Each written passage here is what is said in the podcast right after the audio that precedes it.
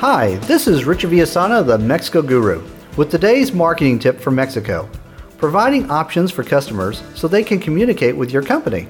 I was speaking with a woman who was having difficulty reaching a business in Mexico. The company has a home office in the US and an office in Tijuana, Baja California. The company's website only provides email addresses. No fax numbers or telephone numbers are given. After searching the company's website, the woman then started searching online for the Mexican office number. Her final solution? She found the phone number of one of the company's US offices, called them, and got the number for the Tijuana office.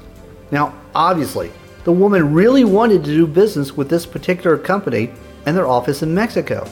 But here's the question How many of your potential customers would go to such links to do business with your company? Many companies, especially in the US, have decided that email is the only form of communication they want to offer to potential customers. This is a mistake internationally. What happened to customer service?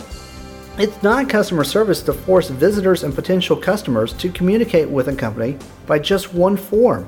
The idea behind customer service is the customer gets to choose and have it their way, not what's convenient just for the company.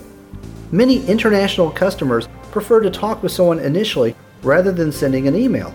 For some cultures, email is seen as impersonal and a form of communication to be used only after a relation has been started. Companies may be making all the right moves when it comes to reaching out to foreign consumers. However, if customers can't communicate with a company the way they prefer, they may simply go find a company that understands quality customer service and makes it easy for the customer to do business. This is Richard Villasana, the Mexico Guru. You can read about more stories at my website, themexicoguru.com. Saludos.